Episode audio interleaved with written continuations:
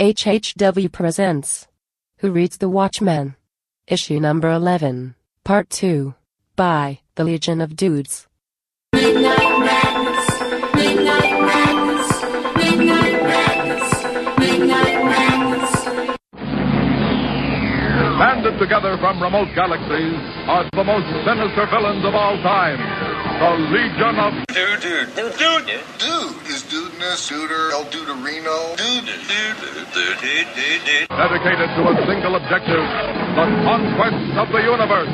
Leave the body, leave the mind. Leave the body, leave the mind. It's the Legion of Dudes podcast. I've seen the demons. And now, here's the dudes.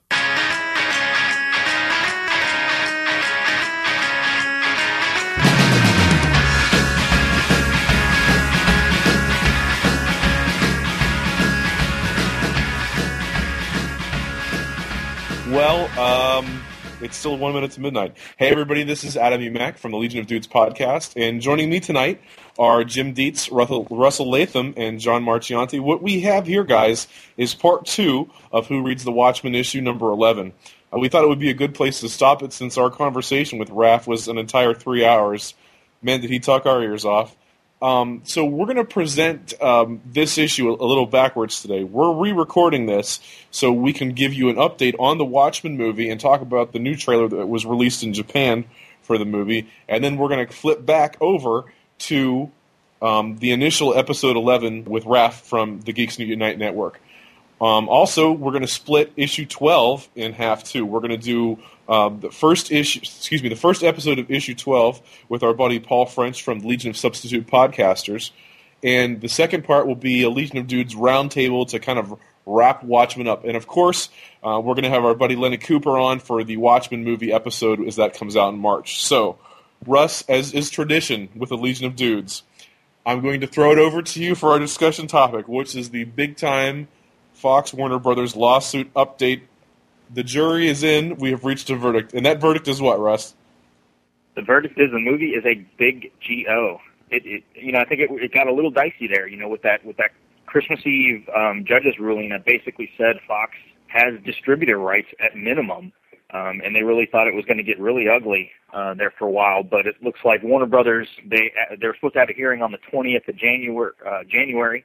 They asked the judge to cancel that which at that time, that was early last week, there everybody was pretty confident that a settlement was going to work out because it really wasn't looking good for Warner Brothers as far as kind of having their cake and eating it too. So uh, it's funny, the initial reports that came out said that Fox was going to get somewhere in the neighborhood of 8.5% of the gross, some sort of cash payment, um, and that was it. No, you know, they're not going to be named as a distributor or anything like that. Um, they would have no, you know, piece of the, to any sequels or any ancillary um, stuff at all. And Like the most recent, Like, um, I'm sorry? anything that would tie into the movie, like the DC Direct toys or the making of the movie kind of books like that. Is that what you mean? y- mainly sequels and spin-offs, or you know, um, you know, I guess potentially anything, anything media-wise, you know, was was what I understood games? to be, yeah, yeah, moving forward. Um, now, the question is this: if if Fox and, and, if since the ruling, the initial ruling went in Fox's favor, if they, you know, had right to lay claim to this film, then my question is, why only eight percent or so? Like, rights to me means ownership, which equals hundred percent, and I know that's kind of impractical when Warner Brothers did make the movie. But like, how do we reason that out? Well, I I think they were given they were given a stake in the distribution. I don't think the judge ruled that they would have absolute distribution rights. And and the judge only ruled in their favor on like two counts of that lawsuit. I mean, if you remember back when I forget what issue it was specifically, but when we talked about the lawsuit in depth and we talked about all five counts, um, the judge only ruled on two, and I think it was just um, you know distribution of the motion picture, and there was one other item. The judge didn't rule on a full accounting or um, you know any kind of copyright infringement. So that that part hadn't been settled. So I think to some degree Fox was try they're trying to hedge their bets. You know they they you know a they knew that Warner's if they're coming to the table, they're willing to give up, you know, to give something up. And you know, Fox, you know, probably rightfully so, probably thought, okay, a, a, a sizable chunk of something is better than you know potentially a big chunk of nothing. You know, because if, if the thing got tabled um, or scrapped and and nothing happened with it, um, you know, potentially, you know, judge may award them 80%, but if it's 80% of, you know, 40 million and, you know, the accounting doesn't work out right that, you know, Warner's can't even recoup their costs, then Fox might end up with nothing. So, you know, I think, I think in order, you know, Fox kind of saw the light to say that this is a big deal. There's a lot of momentum. There's a lot riding on this deal. Um, you know, it's, it's, it's better to settle out. And, you know, they didn't, they didn't kind of lay down for this one either. I mean, Fox, um, looking at Nikki Finke's uh, Deadline Hollywood Daily column um, at deadlinehollywooddaily.com. Oh, sorry, I only watch Entertainment Tonight. that Mary Hart, she's she's America's sweetheart. That's right. it's all about the insider, my friend. From what I understood, Fox was looking to recoup some of their losses that they uh, incurred uh, trying to develop the property. Isn't that right, Russ? Yeah, the, the latest update, like I was saying from Nikki Finke, is that it's it, Fox is getting a bigger piece of this pie than they originally. You know, when the first reports came out, everything was real hush hush, and th- nobody's going to come out and I think say officially what you know. It's all it's all you know sealed set- settlement and all that kind of stuff. But you know, everything always leaks. Um, so it looks like Fox is going to get eight and a half percent of the gross. Um, they're getting a piece of everything moving forward, including sequels or spin-offs, and they're getting an upfront cash payment, um, which includes recoupment of their development costs, attorney fees, and whatever else. Um, so they're getting, you know, everything they put into it up till this point, and you know, sizable chunk. And uh, and it looks like Warner's is going to have to now they, they pay up.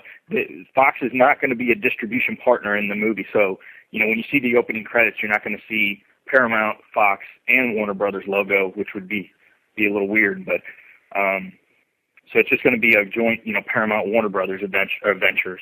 Um, specifically, Paramount has distribution rights internationally, and and Warner's has it uh, domestically.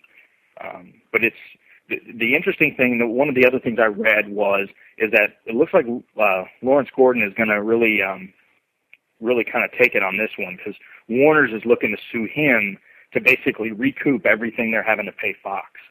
Um, because they, you know, ultimately they see it as being, you know, he was kind of the weak link in that chain. Um, you know, with him, with him or his attorneys, and he's claiming, you know, that his inter- attorneys were basically negligent and they didn't notify him of, you know, all of the obligations and everything. And it, it's so funny if, you know, it's one of those deals where if, if Lawrence Gordon, you know, could go back in time and just pay Fox whatever, whatever the uh, fee was, you know, for, for their turnaround agreement to just, to just buy him out, this wouldn't even be an issue. And and you know now because you know because of that one mistake, um, you know Warner Brothers is going to be in you know it, it'll be interesting to see what they end up making off this deal. You know the the the uh, the column I was reading even mentioned that you know Warner's is probably going to have to go to their stockholders because I'm sure somebody was doing projections out on you know what you know what the per, what the profitability and what the you know what the revenue was going to be based on this movie, especially after The Dark Knight. And now that they're having to give up all this cash and give up all these percentage points, that's going to seriously impact, um, you know, what they're what they're going to make on this deal. Yeah, eight percent of a lot of money is a lot of money. Yeah, because it's it's pretty conceivable that between domestic. That's the extent of my math, by the way. but you know, between domestic, foreign, and video, I mean, this thing will hit the five to probably seven hundred million mark. I would think easy. So you guys are assuming it's going to be a hit. If it's a big flop, Fox gets nothing, right? Since it's a percentage. No, it's per, well percentage of gross. So I mean, in my opinion, this thing will hit a hundred million, even if it's even if it's even if it sucks. I mean, um, I think there's so much hype I think you know the initial weekend box offices are, or box office receipts are going to be so high just from everybody flocking.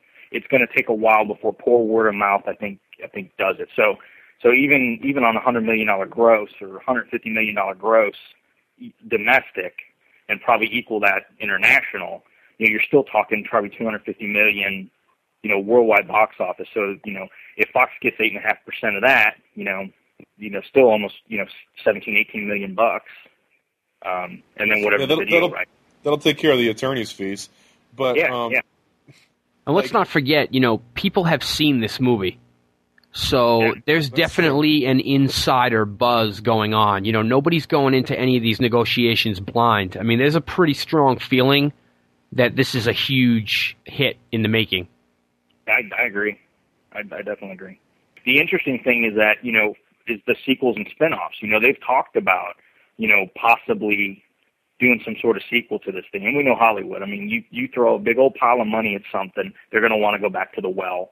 So you know maybe they do something like the video game, and they do like a prequel.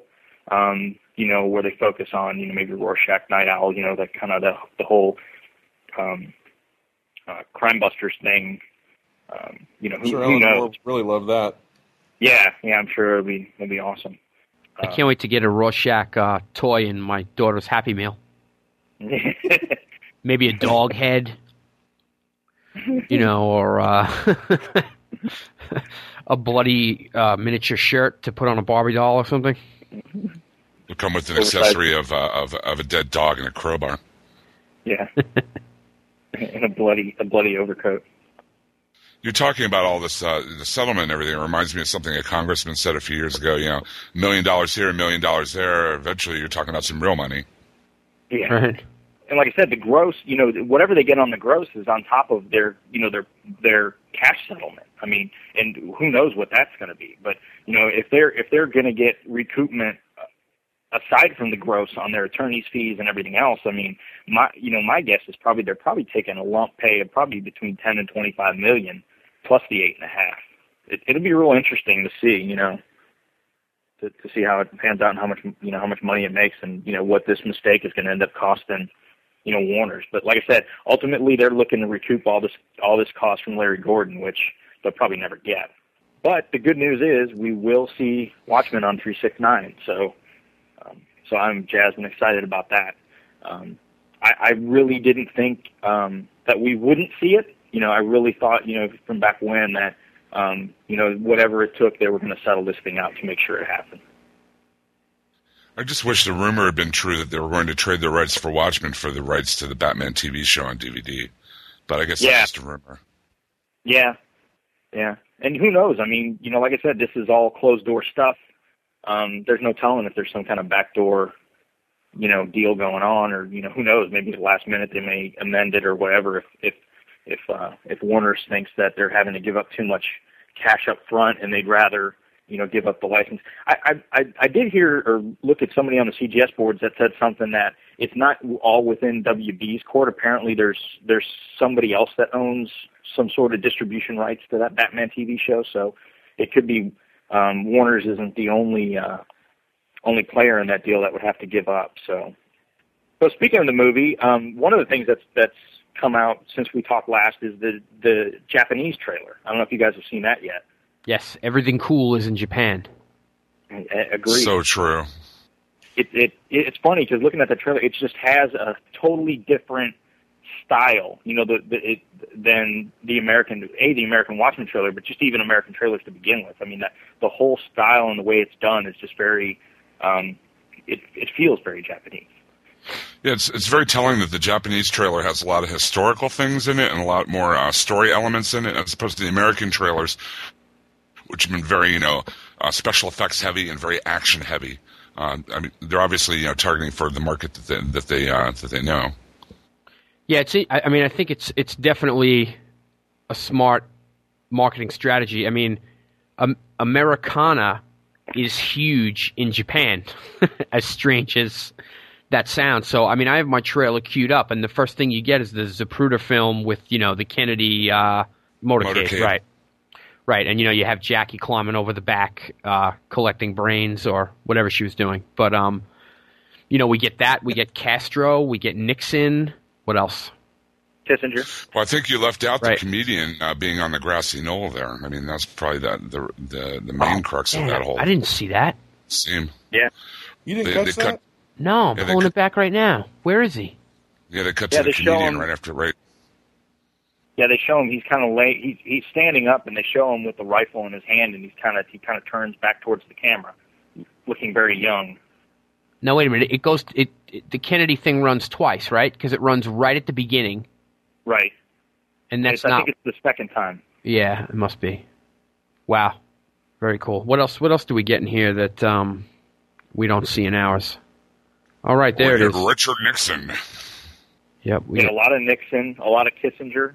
Um, you know, you can hear him talking in the background. I thought it was cool that they showed um, Rorschach uh, typing in Ramses in the password, um, you know, Veidt's computer. You know, again, that's something that's dead out of the book that, you know, we didn't see in our trailer, but it was nice to see it at all. So at least we know it's going to be there.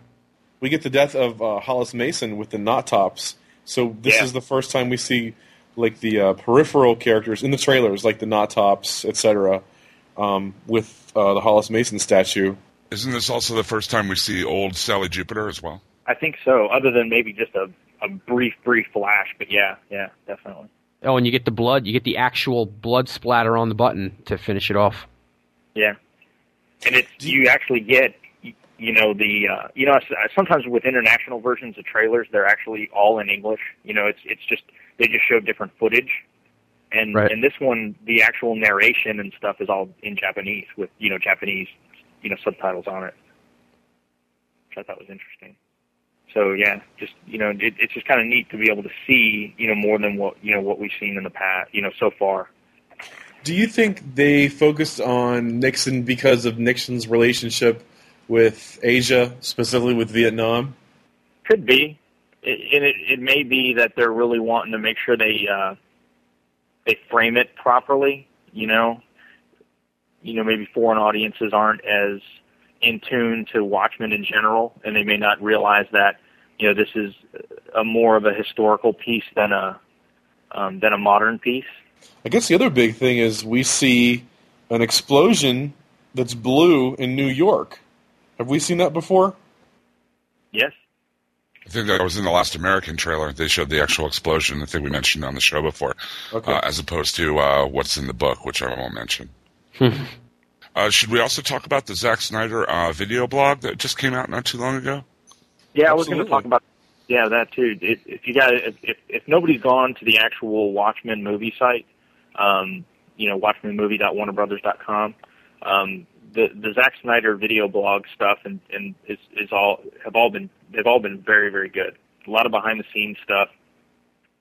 Um, they did one on the women the women of Watchmen, you know, quote unquote, where they talked the you know the two Silk Spectres, where they talked to a lot of behind the scenes stuff. Um, and things like that. The last, I think, the video, last video blog where they had the conversation with Zack Snyder, where he talks a lot of bit, a lot about, um, about the the movie and and and the story and stuff. I think in the latest video blog, he kind of tries to sell it to people who haven't read the book and don't know what Watchmen is. He tries to encapsulate and explain what's going on here and what the take is on the superheroes in, in an actual world and how we've never seen the cultural changes that superheroes would bring about in, in the world if they actually existed, which I thought was really cool and shows Warner Brothers' overall marketing technique. I mean, if you get everybody into the theater who has read Watchmen and has bought the book, that's only going to be about a $50 million take. It really has to have a broader appeal. And that's why I agree with what Ken said in the last episode. Um, I really don't have any problems with um, this, you know, them, them making small changes to make it more accessible and more palatable to the public at large, as long as the core of the story and the spirit of the story is kept intact. You know, that's a, that's a pretty good point, actually. To uh, to kind of tie that into the Japanese trailer, it's probably a good idea to show those historical figures to bring those people in that maybe aren't as interested into the superhero stuff. That there's some other things going on here that they recognize. Yeah, it kind of it kind of brings the the the realism to it, and I think after you know, especially after things like the Dark Knight, where you know the, there was a real focus on grounding everything, you know, to put these historical events into it and to make it more tied to history. Um, I think helps with that too. Uh, People can relate to it a little easier. All right, guys, why don't we send this over to uh, part two of issue 11 and uh, let everybody catch up with Raph and all you fine guys. Sounds Sound good? All right. Sounds good. Enjoy. 2018, we finally kind of get, you know, the, the gist of what exactly it is that, you know, what what's made Adrian the way he is. You know, what what is it that what sequence of events specifically that led him down to the path that he's on at this moment. And you know, we see on the third panel, you know, where he talks about it. You know, he says, "My first case made it seem possible to end injustice by demolishing crime syndicates." So, you know, first he kind of went into it and thought, "Okay, I can I can end." You know the injustice of the world by by taking out the mob, um, you know, because if you know you you fight evil, you know, you you go after evil, you know. And then he said this notion that criminals monopolize monopolize evil itself, dem, uh, demolished by my second case. So his first, you know, again his first case, he you know goes after you know the street level. Um, his second case was you know obviously to to look into the disappearance of hooded justice, and then he he uh, you know finds, you know, it says an operative, government sources revealed, had tried unearthing him back then, reporting failure. Um, so again, there was some some interference, you know, going on, and so he, you know, basically he got to the bottom of it and found that, you know, the the the the, the person that was tracking him was um, was Edward Blake, and he thinks that you know what Blake did was just say, oh, couldn't find him, couldn't get him, you know, couldn't do whatever. That was his official report when in reality he's the one that that did in Hooded Justice. And then his his comment, you know, about Blake was as intelligent men facing lunatic times, we were very alike, despising each other instantly. So you know, right away these two didn't like each other, um, and it and it didn't get any better from there. Blake has such a, a, profound effect on Veidt that, again, that meeting of the Crime Busters, that's, you can see it in his face, that's where it clicks that what he's doing is just you know ineffectively stemming the tide with a bucket, whereas he has to you know really um, create a sea change. I would say that you know the comedian probably has more influence on you know Veidt's you know mission as he sees it than even than even Doctor Manhattan does. You know, I think he saw, you know, as we'll see next. You know what, what he he says. We next met in 1960. He said I avoided him more fascinated by John. Um, you notice how and we'll notice this too. He never he doesn't refer to Doctor Manhattan as Doctor Manhattan. He always calls him John. Well, I think what's interesting about the whole connection between the comedian and uh, Ozymandias is that he did say that they were both uh, intelligent men and that they're very alike, but they're all they're both their the their ends aren't the same. Their end goals aren't the same the comedian is looking out for himself. He's operating within the government and doing things of an unsavory nature, whereas uh, Ozymandias is trying to solve evil and destroy it, and uh, trying to systematically take it out. But There's obviously, a lot of when- like I think I think maybe Blake started out with that same dream, but what he saw and what he had to do in places like Vietnam and with Hood Justice and everything else, probably you know sent him on the you know, trajectory that he was on. Right, and he also considered him. Uh, I mean, well, when, when we get to it later, he does he does explain the whole uh, occurrence with uh, with uh, the comedian later on with the murder, the whole murder. Uh, we'll see that he sort of sees the joke, and that Bates um, pulling on everyone. Remember how Rorschach got beat up when he was a kid, and that was like his trigger moment, that trapdoor moment that caused him to go off on this very, very cold tangent of his life. The beginnings, if you want to say, of Rorschach. But Adrian gets beat up by the comedian, and I almost want to say that he just wants to get revenge on the bully. And I almost, I wonder, like, I, I know the comedian stumbled upon the island, but I'm wondering, like, what came first, Veidt's plan or fitting the comedian, uh, killing the comedian into Veidt's plan? That's a good question. Well, I mean, according to what happens here, I, I mean, it's implied that uh, Blake kills uh, Hooded Justice, and that he's also involved in the JFK, JFK assassination. And when when uh, reads the speech that JFK had, we in this country, in this generation, are by destiny rather than choice the watchmen on the world walls of world freedom. You see that he later on says that he sort of, he sort of feels like he that he laments JFK's loss, that he was taken away by the by the uh, the walls of world tyr- tyranny had their crosshairs uh, on him, and who held the trigger but uh, the comedian Edward Blake. So he sort of sees that what Blake's become is what he wants to destroy. So I, I think it's more. I mean, it's not it's not Blake himself. It's what he represents. What he does. It's it, it's more than the person. It's it's what he's doing, what he represents, who he represents, and the the greater evil of humanity uh, with uh, with what they do things, with which how they do things. Well, I think, and you know, it, it, it's interesting too, where you know, you, especially Adam, what you were mentioning about, you know, his his revenge against the bully. You know, at on the on the uh, seventh panel on page 18, it says, when next, again, we, when next met in 1960, uh, I avoided him, more fascinated by John. But then in the next panel, he says, still, I observed Blake over the years. You know, know what? He was in Dallas minding Nixon the day Kennedy died. Nobody's sure why Nixon was there. So, you know, he, you know, one panel he says, oh, I avoided him. It, it, again, he avoided him physically. You know, again, the, the next time they met, you know, in person, he stayed out of his way, but he still kept tabs on him, you know, over the over the time. So, you know, in one minute he's dismissing him, and then the next minute he's he's proven that he still has this obsession with with with him. Isn't there a clip on the new Watchmen trailer with um, the comedian on the grassy knoll in Dallas? Or am I making this up? No, you might you might be right. He's like on bended knee, and And he has a, rifle. yeah, Yeah, I think that might be in you know part of the credit sequence because if I remember it right, if I think of the the scene you're talking about, it's kind of the the colors kind of washed out. It's not real bright. You know, uh, I'm I'm I'm not sure.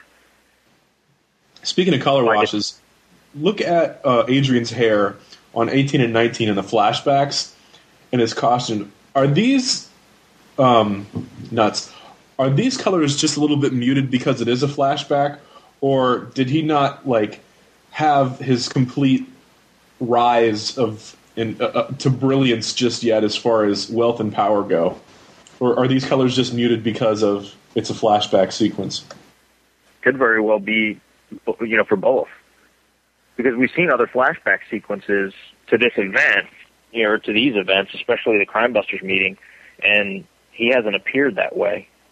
Okay. But even you know, you look at the other characters too. I mean, even Blake on the on the middle panel. I mean, he's even washed out, you know, as well. Panel eight on page eighteen. That's that's that's the funniest panel in the whole book. Yeah. but you know, it's it's again, you know, you can almost see the look on Rorschach's face without seeing his face. It's that you know that pattern says it all.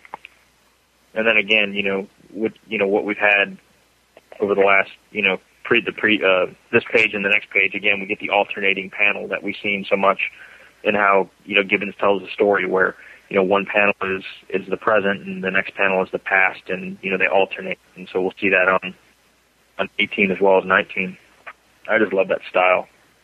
So on 19, we see, you know, obviously Rorschach is not quite finished yet and tries to make another attempt on um, on Adrian, and he just kind of effortlessly, you know, puts that metal plate, you know, behind him to to stop Rorschach. And again, Veidt's just kind of continuing telling his, you know, his story about how, you know, how how again the symptoms just, you know, I fought only the symptoms, leaving the disease on, you know, itself unchecked. And he's, you know, telling all this in the middle of scuffling with with Rorschach, which is which is funny. And then we get to the moment where you know, he finally realized what must be done. Is that meet the the Crime Busters meeting um, in 1966, you know, where where we've seen you know a couple times earlier where Blake you know burns up the the list that they were going over. He said, I swore to deny his kind their last black laugh at Earth's expense. So that, you know, and again, we saw it earlier, um, I forget which issue it was where he, where, where we see that panel of Adrian just staring at the, the smoldering, um, remains of that, of that list that, you know, that was posted at bulletin board. Just, you know, just totally focused on it. Like the, the gears and the wheels were turning.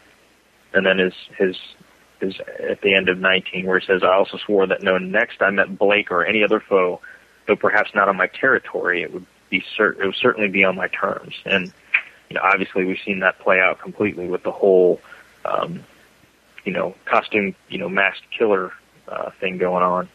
Then we move on to 20, and uh, we see that uh, that Malcolm, the the psychiatrist, has met up. You know, him and his wife have met up, and then in the background we have Joey and his ex fighting. Um, and you know, it, it's interesting here how the you know the wife. You, you could tell there, you know, again we saw in the in the whole origin of Rorschach the interaction between the, you know, Malcolm and his wife, and and how it, you know, how his interaction with Rorschach changed him. And at first it was all about, you know, fame and fortune, and you know, in the end, you know, Rorschach really changed him, and he started to see the world a little different, and you know, I think became a lot more compassionate in the end. And you know, his so in his wife's eyes, I think he changed as a person. Um, and it wasn't something that she liked. You know, she, I, I take it as she still, super, you know, kind of a superficial person, and Malcolm has finally kind of gotten, you know, his purpose in, in life. And then we see it play out right here, where Joey and her ex are getting into this physical altercation, and you know, Malcolm as the as the doctor and the healer feels like it's his responsibility to go to help and and and step in the middle of it and his you know his wife basically says you know if if you if you walk away from me don't you know I'm not coming back. You know, I'm not going to be here when when you get back. And Malcolm says, he says, Gloria, I'm sorry, it's the world. I can't run from it. So he he runs. You know, again, he's running to it.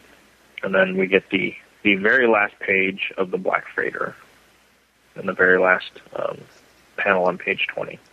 What's interesting is that instead of being in two pieces, that book Knots is now in like 50 pieces, kind of showing how uh, Veidt's plan is uh, more multifaceted and multi-layered than uh, than Alexander's idea of just simply cutting the knot with his sword, or just how pissed off Joey is at his at her ex girlfriend. Yeah. So then we cut back to Karnak, and and Adrian's laying out even in more detail, you know what's you know what his plan is and what's going on, and he's talking about um, you know the struggle between the U.S. and Russia and the whole nuclear you know pending apocalypse and the escalation in the arms race. It, it, what I thought was interesting about this whole exchange was, you know, he's basically played out in his head how this is all going to end. You know, he doesn't see there's any way possible that with two, you know, these two superpowers that that are that have this escalation in this arms race and and you know and upping and upping and upping the nuclear arsenal and the fact that you know Dr. Manhattan is out of the picture that there's no there's no resolution to this problem other than nuclear war that that you know that, that ultimately that's what's got to happen and that's kind of his his catalyst for stepping in is to is is to do something to get both sides to realize that there's you know bigger problems in the world than what's going on um, and, and it's funny that you know, in in the in the real world, you know, that that didn't happen. You know, yes, the you know the U.S. and Russia, you know, increased their nuclear stockpiles, and the Cold War kind of hit its high point. But you know, ultimately, it it kind of fizzled. Um, so you know, smart as he thinks he is, and as smart as he is, he's you know, you know, ultimately, you know, if if things had played out, he'd have been you know proven wrong. At least you know, knowing what we know today in in our world as an example. What I think is funny is how dogged uh, Rorschach seems to be. He's even in the last three panels, he's trying to come up against Veidt, and is only stopped by Nite Owl. So he's stopped by Nite Owl because he knows Bubastis is on his way in to, to take him out. Mm-hmm. He's like looking at it like, no, wait, don't. Yeah, no, don't do it. So much for minding your surroundings, though. Rorschach, if if he was thinking clearly, he would have totally seen that. Oh, you're right. He's, he's not in his right mind. He's reaction, reaction, reaction right now.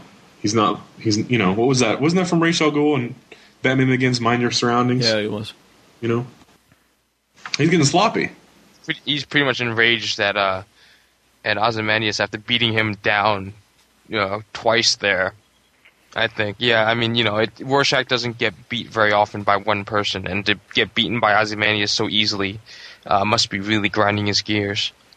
Then you know, on 22, Adrian continues on his his uh, his monologue here and talks about um, it's kind of interesting. He talks about arms expenditures, you know, boosting lending rates, and you he talks about you know basically the the world was spending so much money on on the arms race and and weapons that there was no money left, um, you know, to help its poor and you know for social you know programs that basically the people suffered you know because of this escalating um, you know escalating problem and that you know is it really you know smart to you know punish the person that you know is stealing to feed their family and not the situation you know that created the person to have to steal in the first place and you know again it's that whole stepping back where he kind of took a look at things from a higher level you know and realized that you know the problem's not at the at the bottom the problem is at the top and it's the only way it's going to change Looking at the artifacts that Adrian's collected in the fourth panel there, and I can see the uh, what I don't I can only imagine is reproduction. I can't imagine it's surviving the actual cart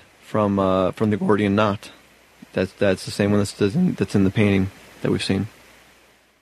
yeah It just looks like for for all of his uh, for all of Adrian's intelligence and and logic, he's driven by that fear of being. I mean, he says that he's afraid of civilization and humanity being forgotten, but really, if if a nuclear holocaust happened, he would be erased as well, and he would be forgotten also. All of his accomplish, all of his accomplishments, all of his achievement, achievements would also be dust. So, I, I'm, I mean, there, he's trying to make it sound like there's a greater good, but I mean, given his ego, there's got part of him has to be thinking, I need to save myself also.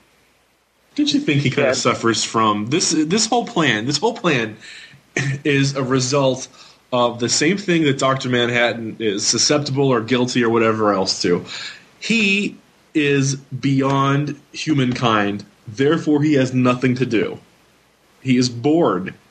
This is a problem, solution, plan, everything that he created for himself because he can't relate to people because there's nothing else for him to do. This is the same reason Dr. Manhattan tinkers in his lab and tries to find what was it, gluinos and pays no attention to Laurie.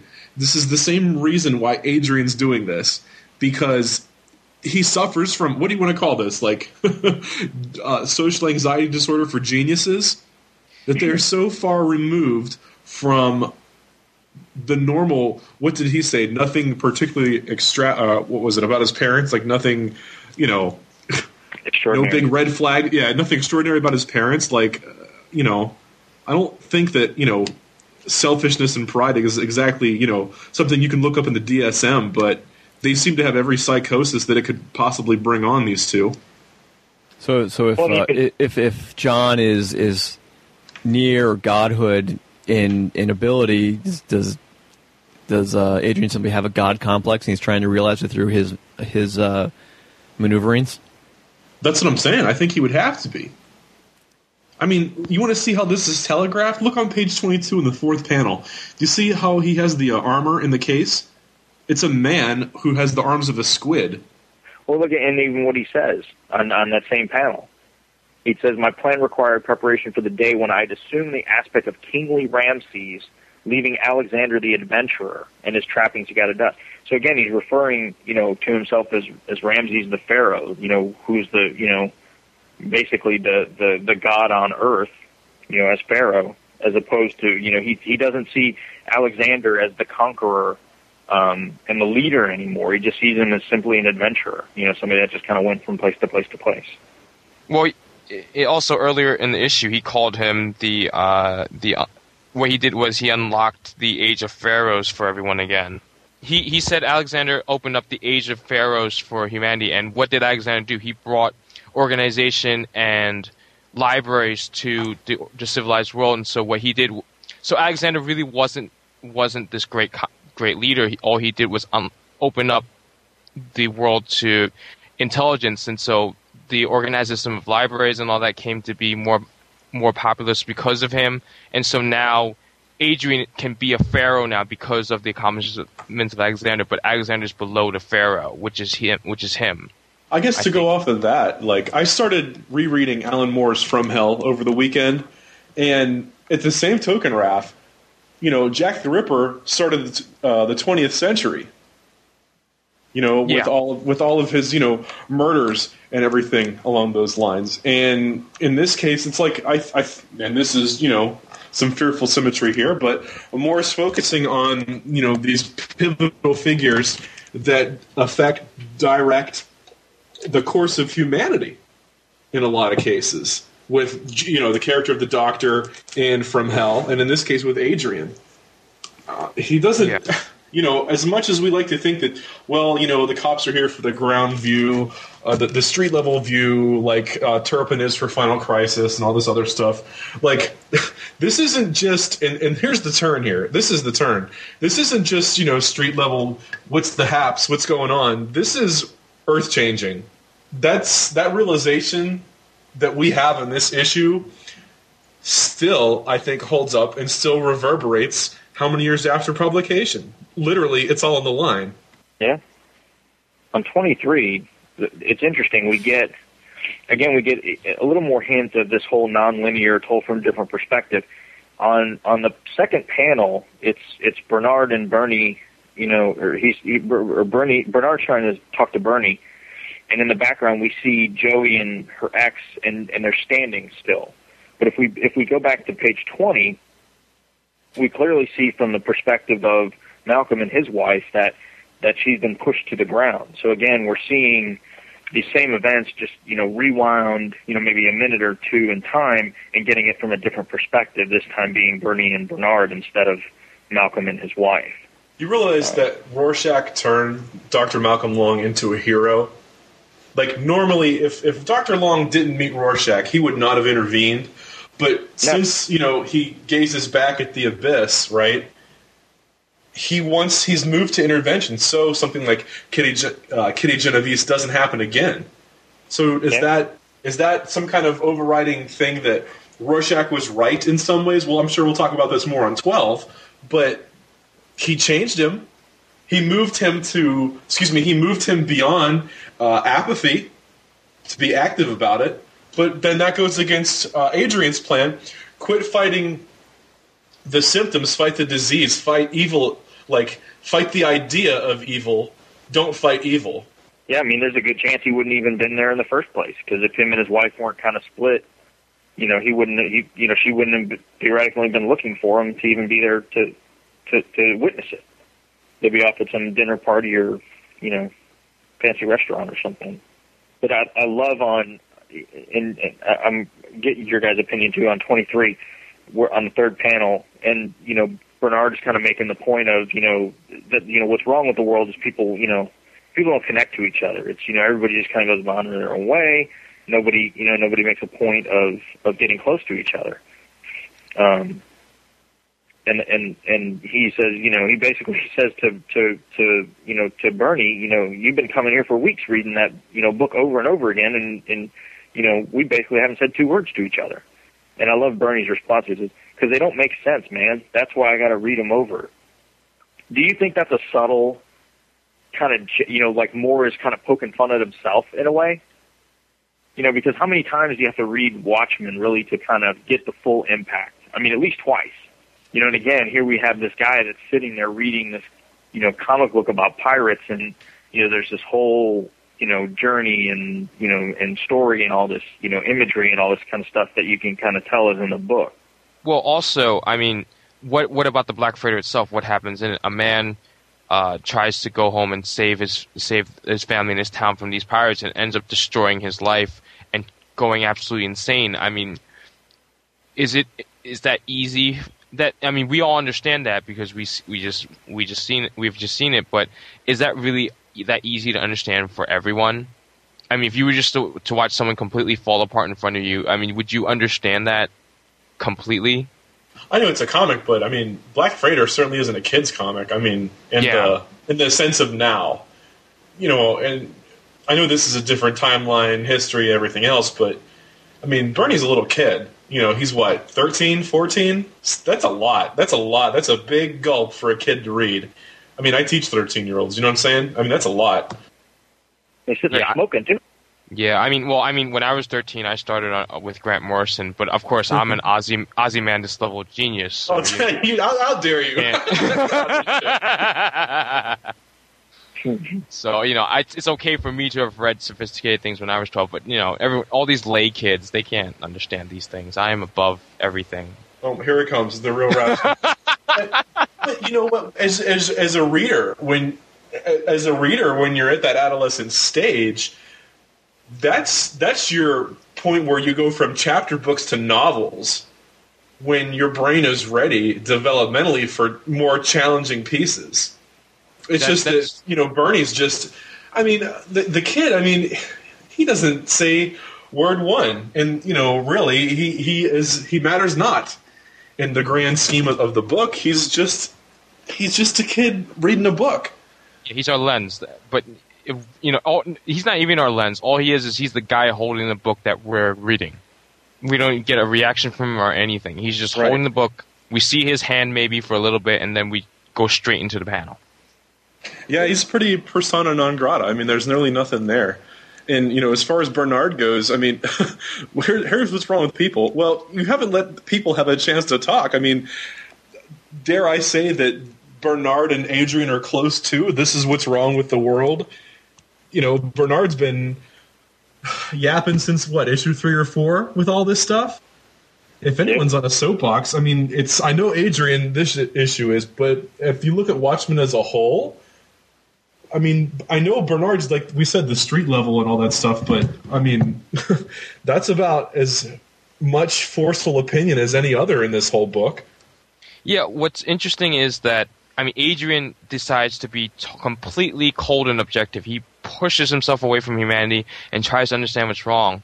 And then Bernard here is always surrounded by humanity and constantly bombarded by it, but yet he still man. They both still manage to come to a similar conclusion, or and they, or at least they they're they're so.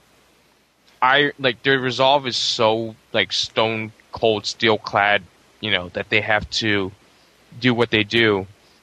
It's just what- interesting, like the well for Bernard, he he feels he needs to constantly talk about what's wrong with everyone because he sees it, he knows what it's like, he sees all kinds of people around, and then Adrian, you know, he he he does not have any human connection. He looks at things objectively, logically, and he he sees that you know he there's something wrong. It, it's interesting that they're both convinced that they're right about what's wrong, and yet you know they they're missing that other component, which is essentially each other. I mean, you, you've got one, you know, you, you can't just have be surrounded by people and understand what's going on, and you can't look at everything objectively and see what's going on what's wrong. You have to sort of do both.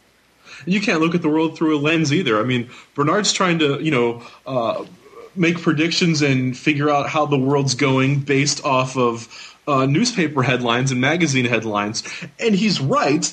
And Adrian's doing the same thing last issue with a bunch of te- uh, of a bunch of television screen, and he's right too. But for as removed as the two of them are, for as much talking at people as the two of them do, still, I mean, we don't find an amicable solution to what's wrong. And actually, Rorschach does the same thing in his journal too. Well, I mean, I guess the ultimate truth is there is no. If there was a right answer and we could come come to it, you know, we wouldn't have the problems we did. I I, thought- well, see, that's why I wanted to bring a genius level intellect in on the show, Ralph. Oh yeah, well there you go. I mean, it, sometimes it takes you know the smartest person has to come with the simplest answer. You know, well, that's 'cause I- cut the knot. That's that. That's that. Well, you can't say that though, because that's Adrian's answer. Let's just cut the knot in half. Well, I guess the the answer is you know accept the knot for what it is and just you know work around the knot. Then that's Rorschach's end of things. Well, isn't Rorschach? Well, isn't Rorschach more of let's beat the knot into submission until it stops knotting? Well, now that you made that up, yeah. But but otherwise, I mean, I, it's work around it, work within the parameters. But Rorschach's also, when everyone you know looks up and asks for help, he'll say no. So where does he fit into this? I he's at the other end of Adrian, but where he is is still kind of you know muddled. Yeah, there, I mean he's not exactly. There's no. Well, I mean, you know, there's no clear mark for him because he he's so. I mean, his his background is so screwed up, and and his his way his views on life are all kind of screwed up by it. It's just how do you how do you? I mean, he's not, and obviously none of, with the exception of maybe maybe Bernard, none neither one of them are um, neither Adrian or Rorschach are normal people. So who are they to talk about normal society? Because they're not really an active part of it. They can't be. One's too smart and one of them's too crazy. But how can you tell which is which? That's true. That. Yeah, I mean, well, you Dan know, asked. That's what Dan asked when they were outside of Karnak. Yeah. How do you So what's the, que- so is Adrian the is Adrian the hero of the book or is Rorschach the hero of the book? Because whichever one you answer, the other one's the villain.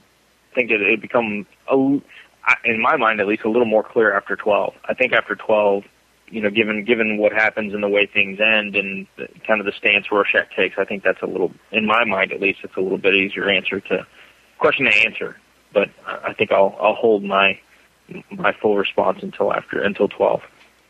Yeah, I, I don't know if I'm. In, I don't know if you guys want me back for twelve, so I'll just say it here. I mean, it's it's the idea of sacrificing people for the greater good and unifying everyone, or the idea that the absolute truth is the best way to live life. You, everyone needs to know the absolute truth at all times. Everyone needs to be honest. Everything has to be out in the open. That's. I mean, that's how Rorschach does things. He he he, seeks the truth, whereas Adrian is sort of like you know lives have to be lost in order for for there to be peace. So it's I mean, which one do you want to believe in? I guess that that the other sort of you know make you choose which one is what which one you follow or believe in. So I guess moving back to to the book on page 24, we start to get again Adrian giving us more and more details about how just how involved and how in depth this plot is and has been. And he talks about you know John being too powerful and unpredictable, tying in the cancer of Weaver, um, Slater, and Moloch. He says later, unwittingly exposed to radiation, they were closely observed, cultivated as weapons against John. So again, he's he's taking you know looking at this from all angles and taking every you know every you know calculating everything to come into play. You know, so you know, you know, he knew he had to get Doctor, you know, Doctor Manhattan out of the out of the picture. And again, he calls him John, not Doctor Manhattan. He still he he refers to him always as John. Yeah, I think he definitely sees John as a peer, as more of like I well, like I was saying earlier about these two. I think the two are closer than they think, and I think Adrian is kind of making that extra effort instead of calling him Doctor Manhattan. He's saying he's calling him John as though I mean the supposition that they are friends. Right. Versus Rorschach being called Walter or, you know, Nite Owl being called Dan. Yeah, certainly, as you said, uh, on the same level where it's it's acceptable or, or worthy of being on that first name basis. As you said, a peer. But then he starts, you know, again, he starts talking about, you know, new technology, researching genetics, you know, creating bubastis, um, teleportation. Um, and, he, and, and this is where, you know, I, I kind of mentioned earlier, it says, since John proved teleportation possible, why develop electric cars? My researchers were, were uh, my researchers were vital, like my island secretly purchased in 1970. So again, now we've, you know, tied the island into, into his plan. Um, the only re- hero retaining sympathy I put years before the Keene concentrating on my plan. So again, he it's almost like he saw the Keene coming too, and you know he he was the only you know publicly acceptable hero, and he decided to quit. You know before before he became unacceptable, or you know before he had to kind of hang it up. He He's, he went he's the safest. He's the safest out of all of them, don't you think, Russ? He's like the safest in appearance. I mean, he did the uh, what call it, the charity drive or telethon or whatever on, on television the other night. But how ironic is it that the most accepted is the one that well betrays them the the, the most? No, the the worst. No, no one else has clapped for any hero in this book except for Adrian. He's the only one that people clapped for. Yeah, at least now. I think in the beginning, you know, it would have been him and John, or you know, Doctor Manhattan. Just you know, the whole ending the war and kind of being that that deterrent. Um, but I think to some degree that you know he he also frightened them. And, but yeah, I think you're right. I think Adrian, you know, you know, was able to kind of satisfy the masses on on both ends. And then he, you know, he he said that's what upset the comedian when my when awareness of my scheme crashed in upon him, professional jealousy. So again, he you know he takes it as you know what really got the the comedian to go off the deep end was you know was that he was jealous of of Adrian. And then he, you know, he tries to justify his murder by saying, well, it was just, you know, accident, you know, because he accidentally became involved in this whole plan. That's why he had to die. I, would, I would say that he, you know, that Adrian had the intention of killing him all along. I mean, accidental or not, I think it just accelerated his plan. And then, you know, the fact that he, um, you know, passed across, you know, the island and and and became involved with it and told Moloch that that's you know that's what also caused Moloch to get kind of sucked into it and, and his demise as well. And then we find out you know that teleportation you know basically the the, the only way teleportation was able to work that scientist was able to do it, but you know Don's mind um, you know was able to kind of be the the the piece the the piece of the missing puzzle on that you know yeah you can do you know you can teleport things but um you know, but but the shock upon them transferring and materializing into space caused caused them to explode. And of course, that wasn't you know what Blake found on the island. You know, teleportation was not what he saw. Um, you know that that that disturbed him. I wonder if the squid throws up like Laurie each time it teleports. It, it does worse than that. Yeah. And then again, you know, he says, you know, he he couldn't let the comedian expose his plan, preventing humanity's salvation. So again, it's you know this God complex. He is convinced that this plan is what's going to save um, the human race, and that it's his you know his plan is going to you know is going to save the human race.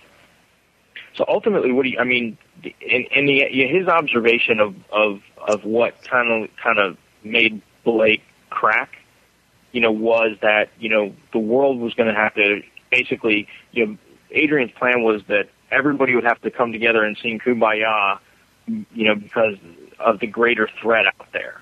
Um, and then that's what what really set the comedian off. I mean, do, do, do you guys think that's true? I mean, do you think Adrian's assessment is is really what? Because I mean, it seems like Blake really went off the deep end with what he saw, Right, it doesn't of- seem to. because of with with what he said to Moloch, and you're a part of it, I'm a part of it. You just don't know it. Yeah, I mean, is it is it the fact that in the end, you know, everybody's just a pawn, and that you know he's, you know, the comedian. I guess his his philosophy and what he was trained was you're an agent of the government, and it's your job to to maintain law and order, and it's your job to keep you know basically keep the peace through deterrence and through through you know active deterrence and war, and you know he comes across this, across a situation where somebody can come up with something so heinous and and a plot so intricate that um that it would force the government to you know all governments to kind of you know basically lay down their arms and and work together and get along and that you know guys like him would be useless. That could be part of it, but also, I mean, since you also, since we also brought up the whole thing about uh, Adrian possibly being a little threatened by the comedian, it could also just be that he, that's what he sees, but and really the comedian is just horrified at the scale of what he's trying to do. I mean, because the comedian has had to kill people in his time, but never to the extent that Adrian is proposing with his plan. He killed his own kid when uh, in Vietnam. Yeah, but he didn't have a, an emotional attachment to that kid or the woman.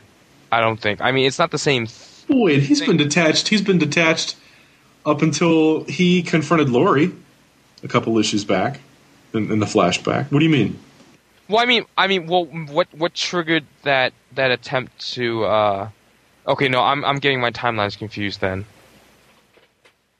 Um, but I mean, I mean, I guess the whole point is like, I mean, yeah, killing killing a kid who who someone says is yours is one thing, but then killing like, you know, a few million people is a completely other thing. I think. Well, see, I don't agree with that. I think like the murder of one individual is a lot more personal than 19 million. Like when the tsunami hit, like how many people were affected? But like, it's like, well, that happened. But then you watch on the news because it's more detail, it's more personal about how something happened. You know, on the 11 o'clock news. I think yeah, that's for you, but I think I think for the comedian, it's always been like he will kill one person if it's going to save you know a million. He, he he looks at it completely flipped from the way you're looking at it. So, you know, to to com- basically commit you know mass murder on such an, an impersonal level is what offended and and uh, he just couldn't get his head around. Well, there's that. Plus, I mean, what is what's the Punisher's worst nightmare? What's the comedian's worst nightmare? That there will be no more wars to fight. And that's what Adrian's offering with this plan. That's true. Yeah.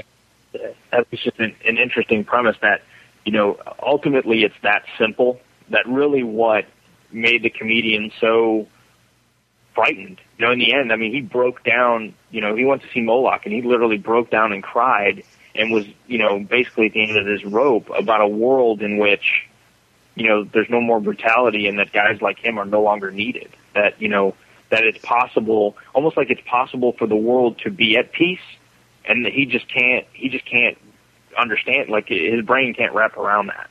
He's been and that they can all be right, and they can all be so manipulated to make it happen. You know, it's not it's not just happen out of natural occurrence. It's happening based on manipulation.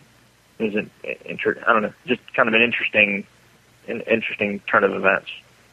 Moving on to 26, he kind of just recounts, you know, uh, you know, again the, the the events, you know, basically at the at the start of the book, you know, after after killing Blake, um, getting rid of John, and you know Rorschach going on this whole mass killer thing, having to kind of fabricate the his assassination and all that, you know, going on. And it's interesting we get in, you know, th- through the through the whole telling of all this, we pretty much get reproductions of the panels that we saw in issue one of you know somebody busting into the comedian, you know, you know, throwing him around, beating him up, and then tossing him out the window.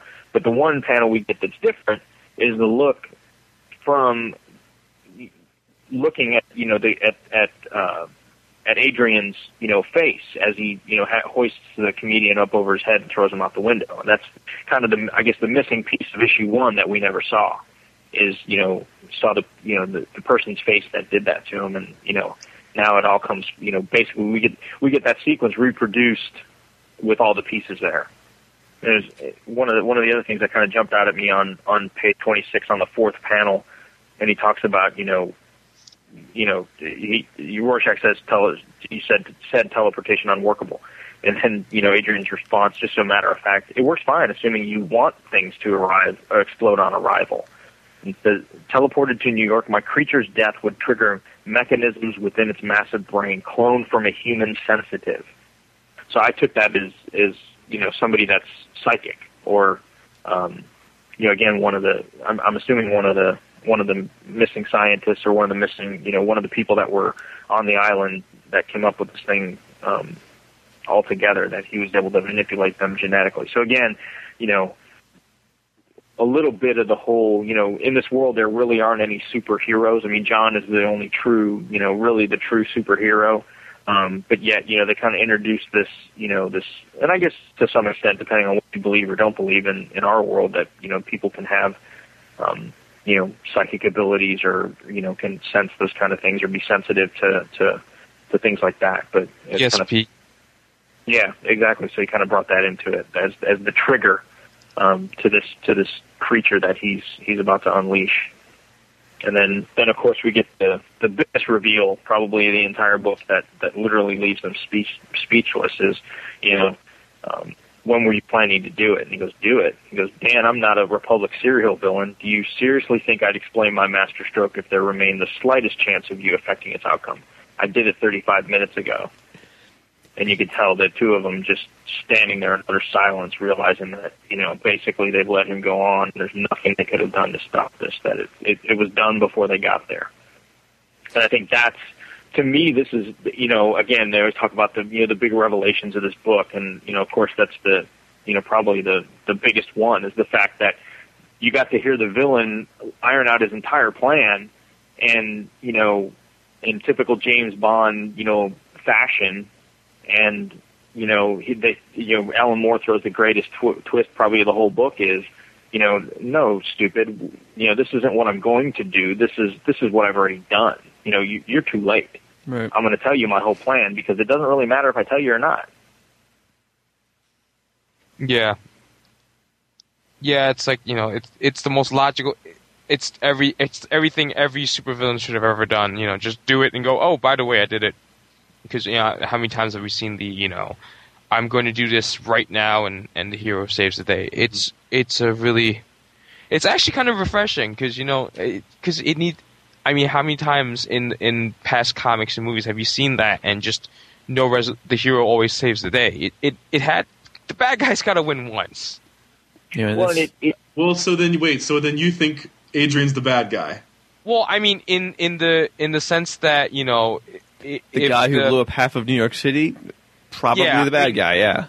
well, and and also in the sense that you know, eh, the, the whole thing about, uh, you know, the the explaining the plot and you know what what they're going to do. I mean, it it just never all those times I watched when I was a kid, it was just like, okay, why don't you just do it already? Don't tell him, just do it. I mean, not that I was sympathetic towards the villain, but it's or the hero. I mean, however you want to look at it, it's just it seems silly to tell someone what you're going to do in detail and then do it knowing that they could probably stop you. So, do you It expect me to talk? Yeah. No, Mr. No, Bond, I expect you to die. But you see, but Raph, you're having the opposite reaction that you're supposed to with drama, with drama and literature. You're supposed to have a catharsis, this kind of like emotional release based off of what should happen, not what should not happen. Though, I think it's do, just do because you get what I'm saying? Like Yeah, I think- you're you're you're you want the wrong thing to happen, but I compl- I totally I'm totally with you on that though. I'm just trying to explain what we're thinking though. I, I, I think it's because I've counter programmed myself because I've because you know I've I've seen what's supposed to happen, what we want to happen so many times that now I'm at the point where you know eh, the, I I can look at things the other way because I'm an obvious super genius. You know, I've got a gun right here. We can just shoot him. it's uh y- y- it's funny too because I think it it it shows again a more mature audience. You know, you're not you know it's it's almost like when when you see those movies you know whether they're Bond movies or like they were mentioning the old Republic serials where you know the villain would you know twist twirl his mustache and, and give the plan. It's like you're almost you're almost insulting the the audience, you know, because it's like it's so moronic. You know, in in reality, who would ever do something that that stupid? You know, nobody is gonna, you know, give you the opportunity in real life to foil the plan. They're gonna Every you know, every gonna take- supervillain ever put the film has done it. yeah. That's the thing. So so yeah. But here you read this book and it's and it's it's done the complete opposite. It says, haha, you know, you know, we're we're not going to, you know, be, you know, moronic and we're not going to fall into the same old trap. You know, we're going to do something, you know, w- something unique, which is the obvious thing. You know, it, it, it's it's so funny that you know, it, it, out of all, all the storytelling in movies and everything else, that you know, this book was one of the ones that that broke that convention and and and made it unique to to be, you know, to act like people would really act. So, if everybody desires this so much, do you agree with Adrian? How what in in what fashion? Well, every uh, well, everybody, all you guys are saying that this was an awesome ending. This is what needed to happen. We always wanted to see this. Then, do, do you agree with it? no. Is this what needed to happen? No. No. For the for the for not the not not in in this world. Excuse me. In this comic universe, is this what needed to happen? No. no. Well, But it's still Ah, it's here we still go, here it's we go. still satisfying to see the villain act, for lack of a better word, intelligent. In that, no, of course I'm not, not going to tell you before it's done. That just you know, seeing the villain, seeing the person who's committing the the the act, the deed, the whatever, actually succeed in their plan rather than just you know monologuing to the point where they're defeated by their own arrogance. You know that's that's what's refreshing about. it. Not that we agree in what his plan was from the beginning, just to see that it's written in such a way that it's like not insulting our intelligence by thinking he would do something that's dumb as to give the give the our heroes uh, an opening to stop him. Well, okay. Well, I mean, the thing is, okay. Let's say, for argument's sake, that uh, during the whole com- at the end of the conversation, this this li- this uh, panel comes out of out of the ground, and the bu- and he's about to push the button. It, assuming Rorschach and Nite Owl stop him, then does does that change how we feel about Watchmen? Because I I think think so. I think Adam's got a point then. Because I think then we do we really Yeah. do want half of New York to die. No, I don't. exactly what I'm saying. You, Yeah, you- no, I- I that's see what exactly what I'm saying saying. my comments are made in the context of the events that are unfolding, based on what what based on the way that the story unfolded. I, that's that's I, I think it was the way it was done is was good. Do I think if if these events were reality, do I think that that you know that that's the plan that would have needed to happen to to you know to ultimately quote quote unquote save the world? No, I don't. But, but Russ, the question is: Is this what needed to happen in that reality, not this one? Of course, um, I, mean, I know your answer is going to be no for the real world, but for the Watchmen universe, be. as I you live in see New it, York. you're first. What do you? Why do you? You're going down No, the 'cause I first also- wave, buddy. But for this I also universe, is this is this the answer? Because the I don't- opposite answer, guys, is Rorschach, and you know what a nut bar he is. No, because I, I, I, I don't think so. I think you know, I, I guess I, I still think that you know, allowed to its own devices, that things would have played out the, the way they did, you know, for us in reality. That you know, the the whole thing. I think the flaw in Ozymandias's plan is, and Adrian's plan is that he he was convinced that the world was going to annihilate itself, and based on the sequence of events going on here, I don't necessarily think that that's that that's how they would have unfolded without his intervention. Because think Well, about it, his in, his intervention and his plan is what caused John to leave. So if he didn't go down this path and create and create this elaborate plan, then Doctor Manhattan would have never left Earth. He would have stayed on in America and been that deterrent moving forward. So I think the very nature of his plan is what caused these events to to to be necessary here. So you you know if you, if you say Adrian's wrong and that this didn't need to happen, then you take you take all these things and unwind them, and you know you basically have the status quo from before the story started, which is you know Doctor Manhattan is the ultimate deterrent. Well, you know, and there's still talk today of like loose nukes and stuff like that. That you know that that even came up during the recent election. But I guess what I'm trying to say is like, okay, I'll put it to like this, Russ. Do you want half of New York Americans, which is Ozymandias, or do you want an unknown population of the world, non-Americans so far, between Afghanistan and Russia? And not not to you specifically, but do you know what I mean? Like that's really what the weights and scales are at this point. Uh, half of New York City, Americans, or Afghanistan, Russia, plus whoever else gets pulled into this situation. And the- theoretically, some Americans too, because there's got to be retaliation. Right. Well, that's what I'm saying. Like, I mean, I'm wondering if we don't. I'm wondering if that decision's made because that that you're thinking that because it's immediately not Americans, not you, but like that decision of Adrian's or um, Dr. Manhattan's or anybody else that may agree with Adrian. Despite his genius, Adrian made one really big mistake, and that's simply there's only one answer. That that one that people that we're just that Russia and America are just going to stockpile and stockpile until they decide to blow each other up. What happened in real life was people gave up on that on on the escalation. Well, also Russia Russia kind of collapsed economically, but can't can't people just escalate and escalate and just get to the point where they can't take it and back off? Eh, I mean, So is it, you're saying so wait, so you're saying it's like the Watchmen lawsuit now with Fox and Warner Brothers. It's just posturing.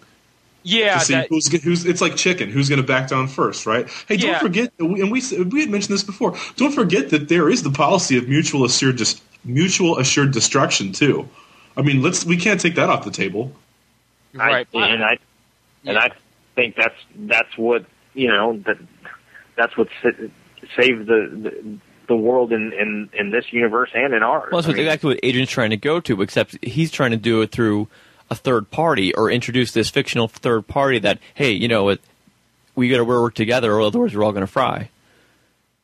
You know, but rather than having that mutually assured destruction by each other's hands, give them as this, co- this common common enemy. Uh, but to do it, he's going to kill a lot of people to get it done. I mean, ultimately, for me, it comes down to what you know. Either either Adrian was right, and the world was truly going to kill itself. That the two great superpowers were going to clash without a deterrent, and and follow through with nuclear war. Because that that's that was what Adrian said. You can't keep escalating and keep you know keep upping the ante with these weapons where there's no other other deterrent other than the weapons themselves, and the world survive. He was convinced that ultimately the escalation results in in destruction. So it, it, either either it is or it isn't. And then and in his mind, he proceeded under the fact that he didn't see any other way. Well i think this all hinges on the fact that as we know now there are no weapons of mass destruction No, oh god. well i know what you're saying i mean this is this is this is tricky isn't it No, I mean there's still you know there's the, the nukes still exist. I mean that's you know the ul- the ultimate weapon of mass destruction, the nuclear. Well, see, what we should really do is have Superman just talk to the United Nations and go, "I will, I will now destroy." All all right, all right. That is the ultimate solution to world peace. Let's You try to let's try to get this back on track. We've got long enough. Okay. Um, Longest- you guys want to jump to the prose piece real quick? I mean, this is an interview with Adrian. Well, just the one comment I want I want to say. We've Oh, been we've been counting down to midnight th- this whole time, and and I was expecting that when he first pushed the button at eleven twenty five. I'm like, okay, it takes thirty five minutes to teleport from the Antarctic to New York. It's like, no, it's instant. That thing went off at eleven twenty five New York time. You can see right on the clock on the dashboard on on page twenty eight. So I was just uh, Yeah. Yeah, and the Bernies was hug each other. and what? The two Bernies hug each other before uh, they face oblivion. yeah. He's trying Yeah, to shield the boy. That's what it is. Yeah, he's um, you know, they're we know what it is. we've got we've got it looks like um the knot tops. We've got um Well, everybody converged on that corner, mainly because of the the fight uh, between uh, Joey and her ex. Everybody started to converge on that corner. we've got And the you new Fallout shelter, which was one of the covers. every every piece of symbolism that we've come across in this book, really in this you know, boil down to this page. The You cases, have the watches, the, the the ink blots. yeah, You notice you have the the, watches are all at six o'clock. yeah, They're, they, I guess they don't work. Uh, the cops are, are there. The cab company Yeah. manager, the the the, not, the locksmith. Yeah, the you know the uh, every every uh, all the symbolism pretty much right in right there, and then everything fades out to white. And again, as we as we kind of wind here, uh, what we see on that second to last panel is uh, as as Bernie and Bernard, I'm assuming, are kind of fading out or you know turning to dust or you know whatever it is. Um, the make as they kind of meld, meld or merge together is is similar uh, at the beginning of the book where the the the pattern they make is the same as the is the blood splatter on the on the smiley and then the last are white. So this page 28 is kind of a you know almost a mirror to page one, you know where we fade out from white and on page 28 we fade into white. But yeah, kind of getting back to a little bit to what you were saying, Ken. I, I agree. This the whole thing is you're counting down to midnight, counting down to midnight, and the the big the big bang, so to speak, does happens at 11:25. So it, it made it kind of interesting. I guess the plan, you know, unfold. You know, I guess the the the plan revealed itself at midnight. You know, possibly. I mean, Right, that's right. you know maybe you know Dan and Dan and Rorschach, you know, come across the plan, and you know, it all converges at midnight. But but yeah, it was interesting that you know the whole book has basically trained you for something bad going to happen at midnight, and then when you you know when you're reading through and you assume you know that you know that that that you know all this is going on that it happened at midnight and it and it happens at 11:25. Right, and of course, you know the doomsday clock at the University of Chicago. When that hits midnight, that's all-out nuclear holocaust, and well, uh, nuclear winter is the aftermath. Look where the look where Dan and Rorschach are. They're in Antarctica. They're in nuclear winter. And then we've got um, the quote from the beginning of the chapter's title from Percy Bysshe Shelley. Um, this comes, of course, Mary Shelley's um, companion and compatriot, um, known actually, despite his extensive literary work, for more of his shorter works, like Ozymandias, um, comes from uh, the poem of the same name, in which, yeah, well, I'll just go ahead and read it. My name is Ozymandias, King of Kings. Look on my works, ye mighty, and despair. This is all about mankind's hubris, and what uh, Shelley does in a few, what is it, 12, 14 lines is recount the rise and fall of, well, a civilization.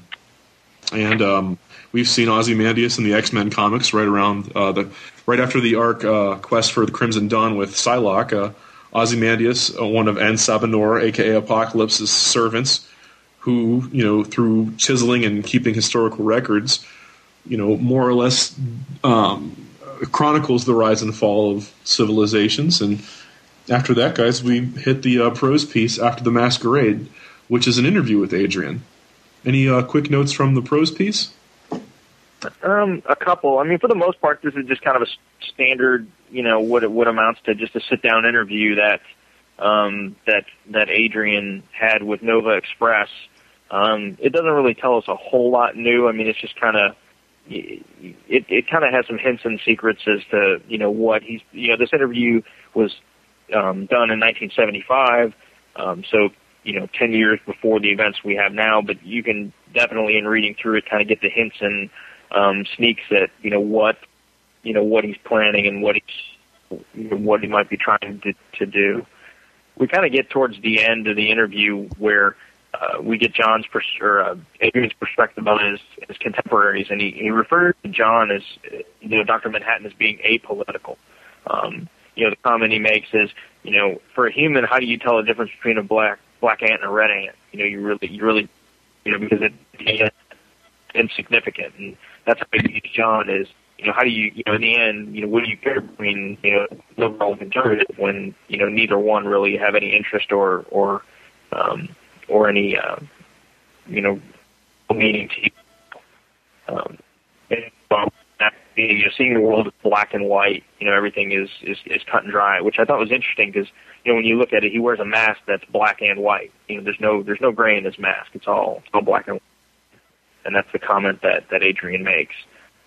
Then the comments on the comedian, you can tell that you can definitely see Adrian's contempt, you know, coming through in the, in the comments he makes, you know, with regard to, to the comedian. And then there's a, there's a comment in there, you know, where, they say something about oh you know you you've been referred to the the the interviewer says you've been referred to as uh, the world's smartest man. Is that true? And he says no um, but it's very flattering. And then uh, and then at the end he starts laughing. He said no no no I don't mind being the smartest man in the world. I just wish it wasn't this one. So you know again he you know he says no I you know it's not true. I'm not the smartest man. But but uh, and then you know in the end is true you know how he truly feels comes out where he says you know, I don't mind being the smartest man in the world. So, so again, you just get a lot more of his arrogance.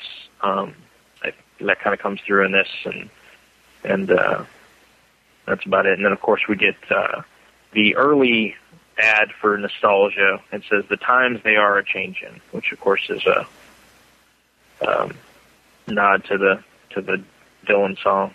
And that song's supposed to play in the opening credits of the movie. Yes, so it is. Awesomeness. Hey guys, can you think of anything else? Um, that's that's all I've got. I think uh, I think we'll be publishing our uh, longest episode to date with this one. That's a big one. Probably, yes. You're welcome, um, guys. Our current plan is to have our buddy Paul French on for issue number 12. Uh, Paul's from the Poptopia podcast and also the Legion of Substitute Podcasters with Rainbow Cloak and Jim and everybody else on there. Um, we're going to take issue number 12 and we're going to chop that into two episodes. Is that correct, guys? That's that's That the our plan. intent, We- yeah. The end Rather of than all get- things. yeah, three and a half or four hour uh, um, possible episode. We we thought maybe it'd be smart to kind of chop that up in half. Other than that, hey Raph, thanks a lot. Really quick, um, why don't you give Midtown a plug? We've got you can uh, folks can order stuff off of Midtown's uh, website, right? Yes, that's correct. At MidtownComics.com, it's 15% off all books, free shipping for orders over $75, and we have special coat board sales if you sign up for our newsletter. Uh, every week there is something new going on. The This one is, uh, this week's is uh, all back issues with the word new in them are, uh, I think, 50% off or something like that. Please do check out the website and check out, if you're in New York City, check out locations, Grand Central, Times Square, and check out my podcast, GeeksUniteNetwork.com. Yeah, and you can go to Geeks Unite Network, or you can go to thecomicforums.com, and instead of clicking on Half Hour Wasted, you can click on Geeks Unite Network, and you can talk to Juan and Raph and everybody else. And um, hey, we'd like to hear from you before Super Show to let us know how the book's going, bud. Oh, that'd be great. Yeah, I'll be We'd back. love to have you back. Okay. It yeah. It'll, I promise it'll be four hours next time. um, Thanks, Raph. yeah, absolutely. Thanks again, Raph. We're glad to have you on here. Tell Juan and everybody we said hi. I haven't talked to him in about a year. yeah, he he's I don't he's just disappeared or something like that. Tell Ian up there and everybody else at CGS uh, New York we said hi too. All right. Um, Oh, and we are and and next and at Super Show, you, me, and Ian are are gonna spend some time in the room and, and catch up on. Uh, yeah, we we always have our uh, our session and um, at Super Show, don't we? That's pretty funny. Well, open invitation, my friend. Anytime you're in the area, come on down. Don't wait till Pittsburgh to uh, come see us. Okay? you got it. I'll be around. Awesome. Hey guys, let's get out of here. So, um, thanks everybody for joining us for issue 11. One more to go. um, we want to invite everybody to come to thecomicforums.com and uh, go into the half hour wasted forum and leave us comments. Um, post your thoughts on issue 11, the upcoming issue 12, any anything else you want to talk about, any of the other episodes we've got. Um, be sure to listen to Half Hour Wasted. Um, their episodes come out um, every Monday, and um, ours are every Thursday on that feed. Um, please leave us a, an iTunes review um, for the Watchmen comic, uh, the Watchmen movie and comic podcast on the iTunes feed or the regular Half Hour Wasted feed. As always, send your emails, uh, cards, and letters to comments at legionofdudes.com. Um, send us a voicemail. We'd be happy to, to play it on the show. And uh, with that, we'll we'll see you next time. Good night, everybody. Thanks. Good night. Thank you. All right. There's a man going round taking names, and he decides who to free and who to blame. Everybody won't be treated all the same. There'll be a golden ladder reaching down when the man comes around. The hairs on your arm will stand up at the terror in each sip and in each sup. Will you partake of that last offered cup?